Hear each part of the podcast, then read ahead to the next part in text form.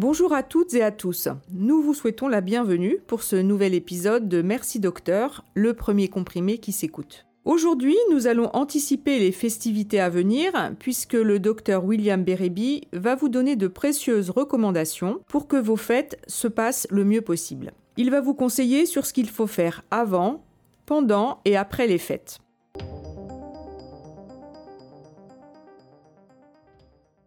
Bonjour docteur Berrebi, comment allez-vous ? Bonjour Clara, très bien, merci. Je vais d'autant mieux que les écoutes du podcast Merci Docteur sont excellentes. Une nouvelle fois, il est en tête numéro 1 des écoutes sur Apple et Google Podcast dans la catégorie Santé Médecine. Idem pour Instagram puisque mon compte a dépassé 4000 followers. Je tiens donc à remercier toute ma communauté et tous mes auditeurs pour leur intérêt et leur fidélité.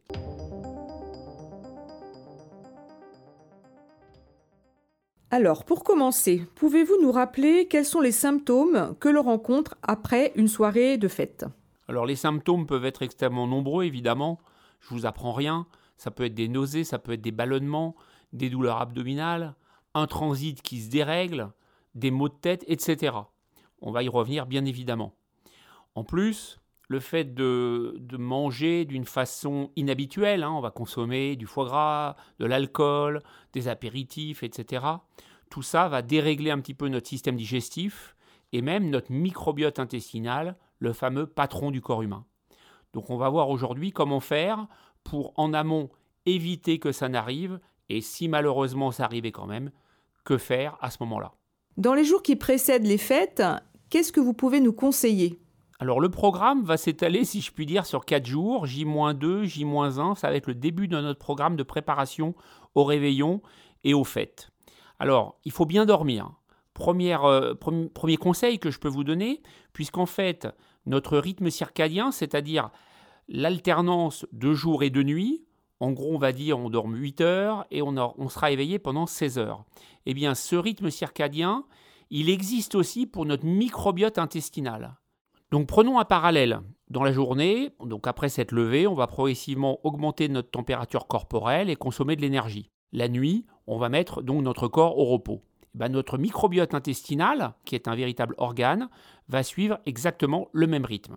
Dans la journée, nos bactéries vont produire des molécules qui vont en fait consolider notre flore intestinale. Pendant la nuit, il va se passer un phénomène tout à fait étonnant, c'est que nos cellules vont être réparées, notre ADN va être réparé sous l'influence notamment de notre microbiote intestinal. Donc ce rythme circadien est sous le contrôle de l'alimentation et du sommeil. En ce qui concerne l'alimentation, c'est les fibres alimentaires, donc les prébiotiques, qui contiennent ces fameux polyphénols, on en compte plus de 500 dans la nature, qui vont alimenter et réguler le rythme circadien de notre microbiote intestinal. Donc pour nous résumer, les 2 jours précédant le réveillon, je vous conseille de bien dormir, de ne pas faire d'abus alimentaires et donc de respecter un rythme de sommeil et une durée de sommeil d'au moins 8 heures. Mon deuxième conseil, c'est de faire un jeûne séquentiel dans les 48 heures qui précèdent ce fameux réveillon. En quoi consiste ce jeûne séquentiel ? Alors il y a 2 types de jeûne séquentiel, enfin 2 durées, 12 heures ou 16 heures. Donc ça consiste pendant cette période à ne pas manger ni boire de choses caloriques. Donc on arrête au dîner à 20h ou 21h et on va remanger que le lendemain vers midi ou 13h. Donc on saute bien évidemment le petit déjeuner du coup. On a le droit pendant cette période-là de boire de l'eau et des tisanes, mais bien évidemment sans sucre. Quels sont les effets du jeûne séquentiel sur le microbiote intestinal ? Alors, le jeûne séquentiel au début, on l'a vu arriver il y a donc maintenant de nombreuses années comme un phénomène de mode un petit peu, notamment venant des États-Unis. Et récemment, on a eu des études qui ont montré que le jeûne séquentiel, en fait, améliorait le microbiote. Le fait de mettre au repos notre tube digestif améliorait notre microbiote intestinal en augmentant les bonnes bactéries. 2 exemples de bonnes bactéries, Bacteroides fragilis et Akkermansia muciniphila. Moi qui suis un expert du microbiote, ça m'a évidemment interpellé et particulièrement intéressé, ce qui fait que je l'ai mis en pratique pour moi-même.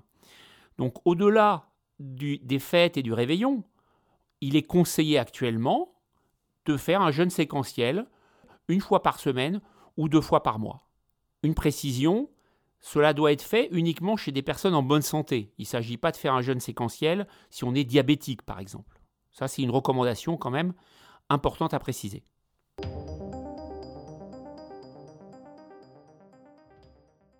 Donc vous nous avez parlé de l'importance du sommeil, du jeûne séquentiel et au niveau des repas, qu'est-ce que vous préconisez? Alors, dans les 2 jours précédents, il faut globalement manger léger. Donc ça veut dire quoi en pratique? Ça veut dire qu'on va éviter de consommer de l'alcool et on va éviter de consommer des fast-foods. Pourquoi? Parce que l'alcool et les fast-foods, ça va modifier notre microbiote intestinal, ça va favoriser les bactéries pro-inflammatoires qui sont celles à long terme qui sont à risque de nous conduire à développer un diabète, une obésité ou voire un cancer du côlon. Et à l'inverse, ça va faire baisser les bactéries bénéfiques pour notre tube digestif.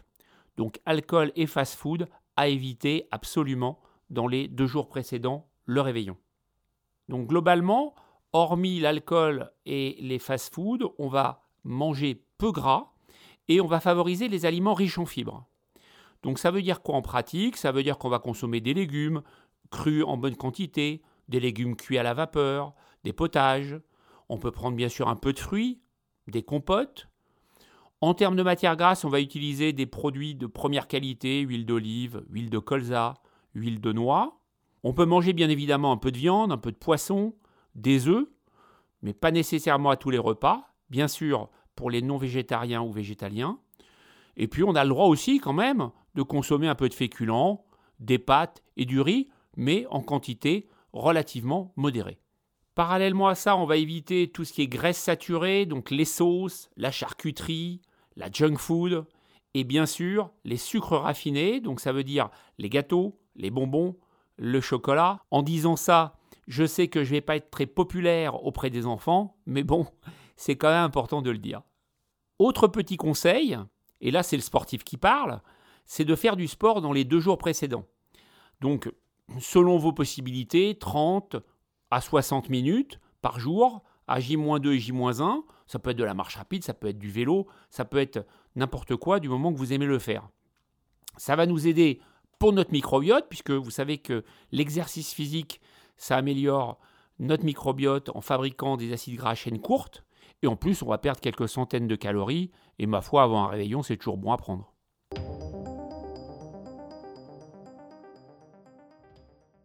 Alors, nous sommes arrivés au jour du réveillon. Quelles sont vos recommandations pour ménager notre tube digestif? Alors, en effet, à J0, je vous conseille un certain nombre de choses parce que le binôme alimentation riche et alcool, c'est pas toujours bien toléré pour notre tube digestif.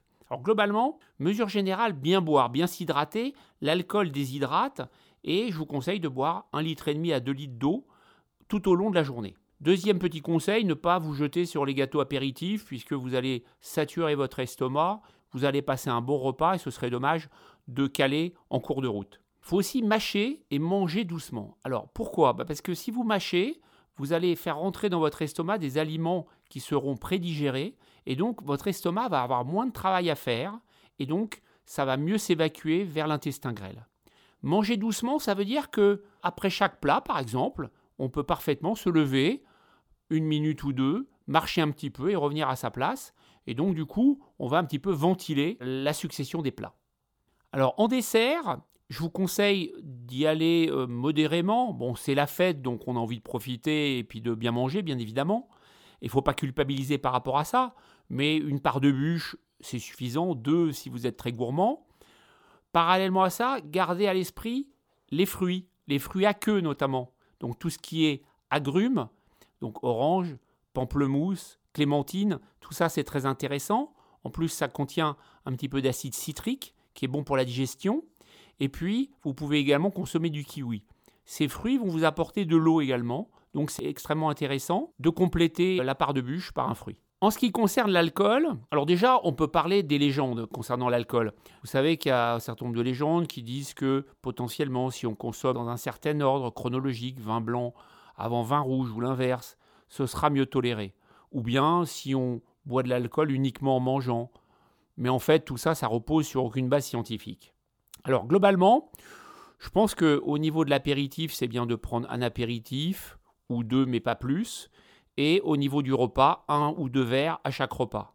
globalement, on sait que l'alcool commence à avoir des effets néfastes, notamment pour le foie, à partir de 4 verres chez un homme et 3 verres chez une femme. Donc, 4 verres, ça me paraît bien. On n'a pas besoin de boire beaucoup plus pour se sentir détendu. On est là pour s'amuser, passer un bon moment en famille ou entre amis. Et je pense que c'est une quantité suffisante. En plus de l'incidence de l'alcool sur votre tube digestif, il y a un effet sur le poids. Parce qu'en fait, l'alcool va être dégradé en sucre. Et le travail de l'organisme pour faire cela va empêcher le métabolisme normal des graisses. Donc, il va y avoir un stockage des graisses. Et c'est ça qui explique notamment la prise de poids lorsqu'on fait 1 ou 2 repas abondants. Concernant les vins, on peut dire un mot des vins bio et nature qui sont intéressants puisqu'ils sont moins chargés en résidus de pesticides et sans sulfite, ou bien en tout cas avec un taux de sulfite inférieur à 100 mg par litre. Alors, ce n'est pas une garantie absolue, mais si vous en avez l'occasion, vous pouvez utiliser ces vins. En tout cas, je les recommande.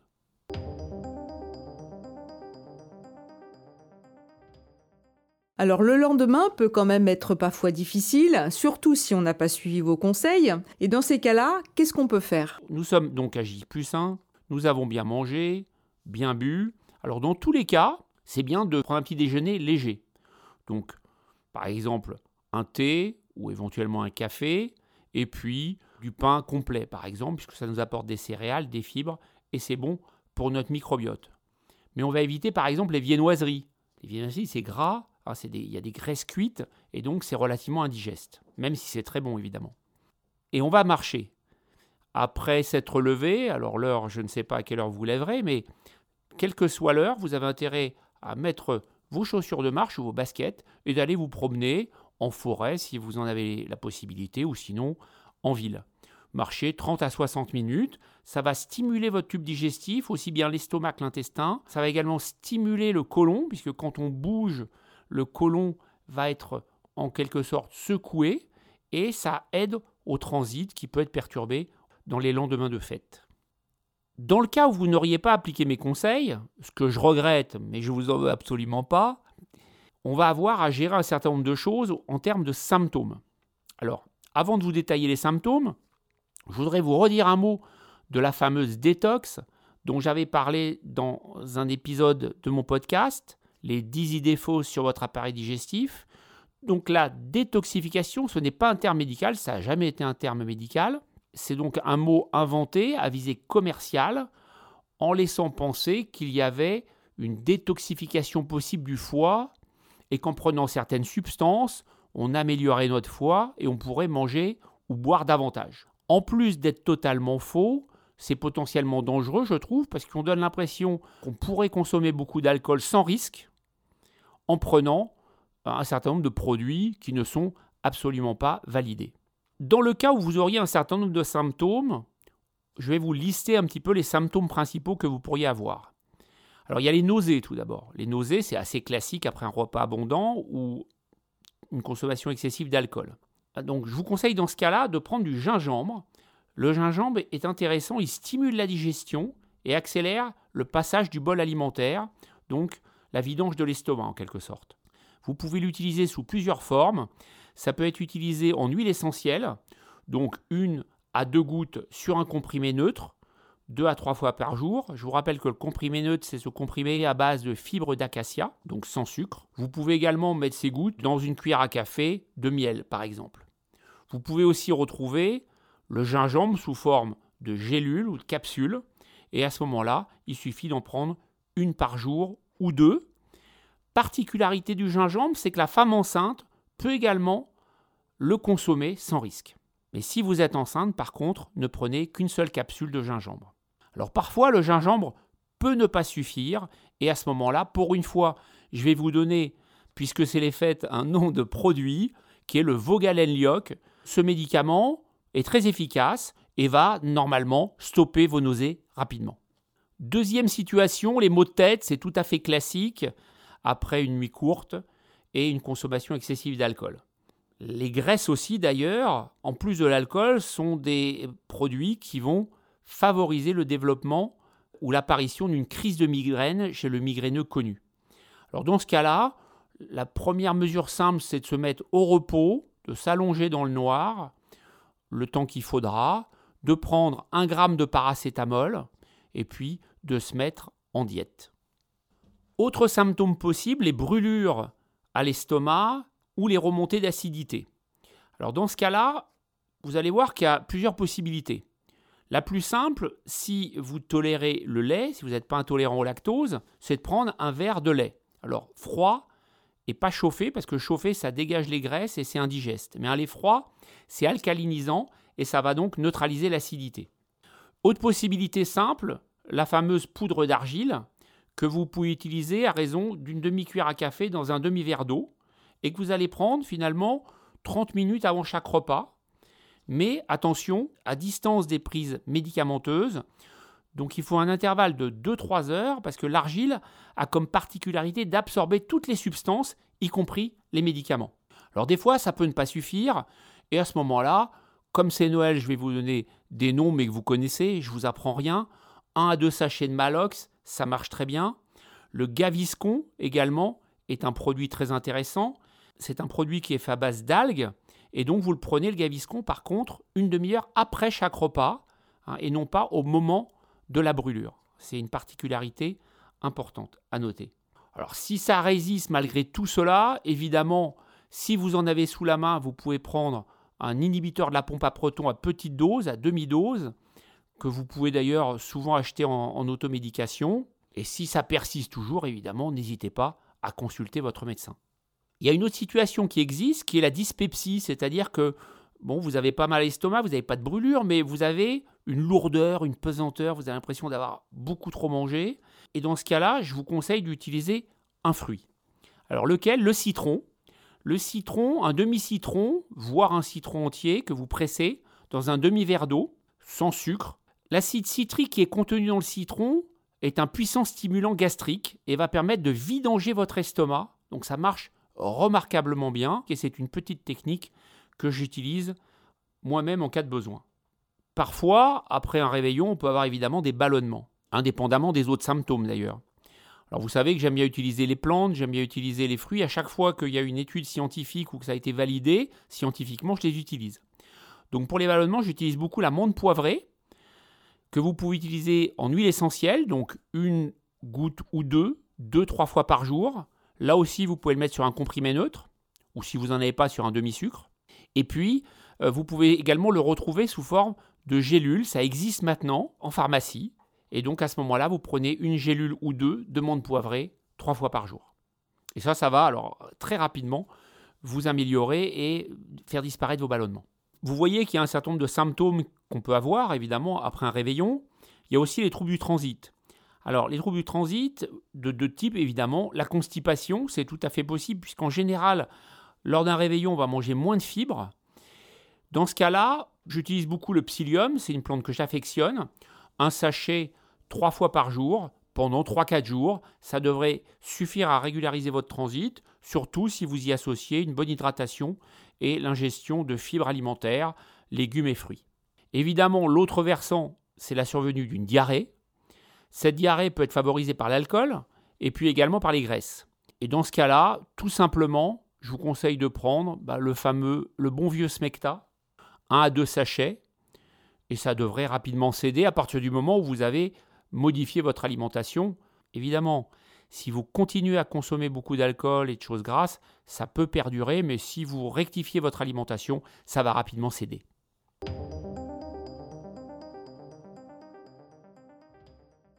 Alors, il faut aussi penser aux femmes enceintes. Est-ce qu'elles ont droit à quelques petits écarts ? En ce qui concerne la femme enceinte, il faut distinguer l'alcool et l'alimentation. L'alcool, vraiment, il faut être extrêmement ferme, c'est-à-dire c'est 0 alcool. On sait que même un verre de vin chez une femme enceinte peut avoir des incidences sur le fœtus. Donc, c'est vraiment 0. En revanche, pour ce qui est de la nourriture, la femme enceinte peut manger plus ou moins ce qu'elle veut, mais en gardant à l'esprit qu'au cours du premier trimestre, il y a souvent des nausées, voire des vomissements, qu'au cours du troisième, il y a souvent du reflux gastro-œsophagien. Donc, ce n'est pas obligatoirement facile de manger tout ce qu'elle désire, notamment les choses grasses, type foie gras. Mais dans l'absolu, elle en a parfaitement le droit et la possibilité. Par ailleurs, il n'y a pas de problème pour la femme enceinte pour qu'elle consomme du saumon, qu'elle consomme des fruits de mer. Vous pouvez consommer des langoustes, du homard, des langoustines, des Saint-Jacques. Par contre, j'insiste sur le fait qu'il faut consommer des fruits de mer cuits, ce qui exclut donc les huîtres.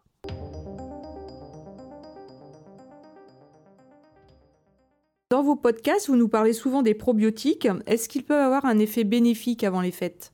Les probiotiques, c'est une excellente idée au moment des fêtes, mais également, évidemment, comme vous le savez, le reste de l'année. Pourquoi c'est une bonne idée ? Parce que le fait de consommer beaucoup d'alcool, de manger abondamment, de réduire son temps de sommeil, ça va impacter notre microbiote intestinal et c'est donc important de lui donner toutes les chances de rester parfaitement équilibré. La deuxième chose, c'est que, comme on l'a vu juste avant, il y a un tas de symptômes qui peuvent apparaître et si vous avez un microbiote qui est bien stabilisé, vous prenez en quelque sorte une garantie sur la survenue de différents troubles. Donc mon conseil, c'est de faire une cure de probiotiques de 30 jours que vous démarrerez donc le 21 ou le 22 décembre et que vous allez poursuivre donc jusqu'au 20-21 janvier. Vous allez ainsi donner toutes les chances à votre microbiote de rester parfaitement équilibré et en forme.